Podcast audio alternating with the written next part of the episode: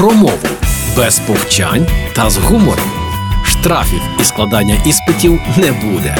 Програма Мовний патруль на Радіо Перше. Вітаю на Радіо Перше. Уже час мовного патруля. Я Лілія Криницька, і сьогодні поговоримо про мат. Мат як псевдокультурне надбання наших дурнуватих сусідів, і мат як абсолютно чуже для українців. Матюки, такі, якими послуговуються сьогодні, нам привезли північні сусіди, і вони повторюють російський мат. У нас же, українців, споконвіку були лихослів'я та прокльони, і є навіть цілі збірки народної творчості. І у них наша українська народна автентика, що не має нічого спільного з руським матом. Але на жаль, матюки не заборониш. Хоча, якби суспільство повернулося до своєї самобутності, то й забороняти нічого не довелося. Руський мат не викоріниш зі свідомості за допомогою закону. Мені ж до вподоби інший шлях, наприклад, література, а також через українські фільми і серіали пропагувати питоме українське.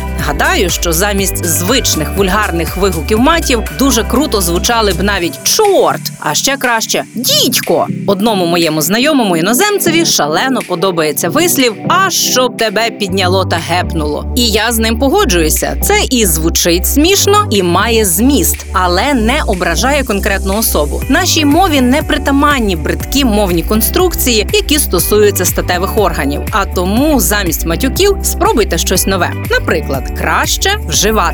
Або дай на тобі сорочка палала, жебетє шлях трафив, аби тебе грім пальнув з ясного неба. Лихо тебе бери, хай би тебе щикавка злапала, аби ти щикав зранку і до ночі. Бодай тебе той знав був, що трясе очеретами. Грім тебе бий, крутила б тебе лиха година. Стонадцять чортів тобі в хвіст. А я все згадую, як колись казав мій дідко Іван: такут, перетакут через ліве коліно. То було найстрашніше, що можна було почути з його уст. Дідка немає вже багато років. А я досі бережу цю фразу і кажу її щоразу, коли так проситься гостре слівце. Забудьте про матюки. Ми маємо стократ цікавіші, звучніші і рідніші лихослів'я. І так, це не нормативна лексика, але вона теж частина нашої живої мови. Тож хай грім поб'є тих, хто завдає нам горя. А ми тримаємося купи та борімося до перемоги. І передусім допомагаємо тим, хто день і ніч береже наше життя. Та звично почуємося у мовному патрулі на Радіо Перше. Програма Мовний